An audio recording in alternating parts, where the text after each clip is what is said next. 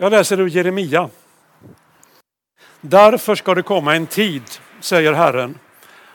Inte längre säger så sant Herren lever, han som förde israeliterna ut ur Egypten. Utan så sant Herren lever, han som förde Israels ättlingar ut ur Nordlandet och hämtade hem dem från alla andra länder dit han fördrivit dem för att låta dem bo i deras eget land. Det finns ingen enskild händelse som format det judiska folkets självmedvetande lika mycket som Exodus. Berättelsens tema om hur en trofast Gud bistår sitt folk när det befinner sig i nöd har varit en formidabel tröst för fromma judar i mer än 3000 år. Och berättelsens mönster har tillämpats på ständigt nya situationer som i Jeremia-texten vi hörde. Jeremia han verkade ju i en mycket mörk period i, i judarnas historia. Så där tusen år efter Exodus. När han började verka hade redan det israeliska Nordriket fallit för assyrierna och under hans verksamma tid skulle också Sydriket med Jerusalem på samma sätt falla för babylonierna.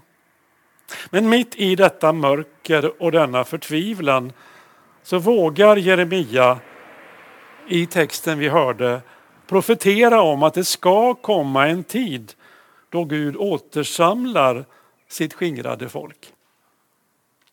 Många har tolkat historien som att denna profetia uppfylldes när staten Israel bildades 1948 och judar då från hela världen började återvända till den mark som en gång varit kung Davids rike.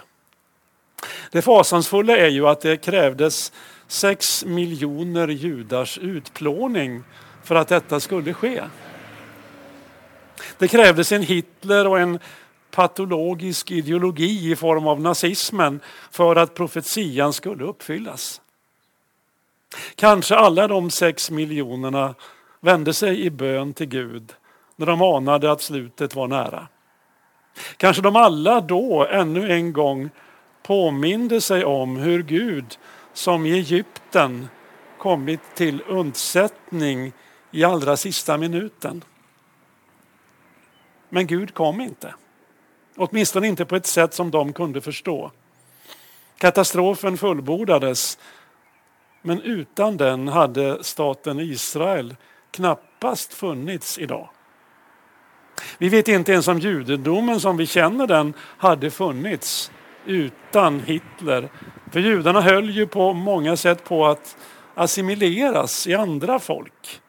Identiteten blev allt svagare och rötterna allt tunnare. Men nazisterna synliggjorde folket. Också de som bara var kvarts eller åttondels judar synliggjordes både för sig själva och för omgivningen i det här ambitiösa försöket att utrota alla judar från jordens yta. Det har aldrig varit mörkare än så i det judiska folkets historia.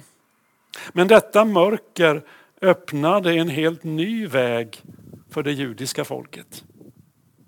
Budskapet till oss är att det finns skäl för vår förtröstan på Gud. Gud är trofast, men det är en trofasthet som vi inte upptäcker om vi inte har tålamod med Gud.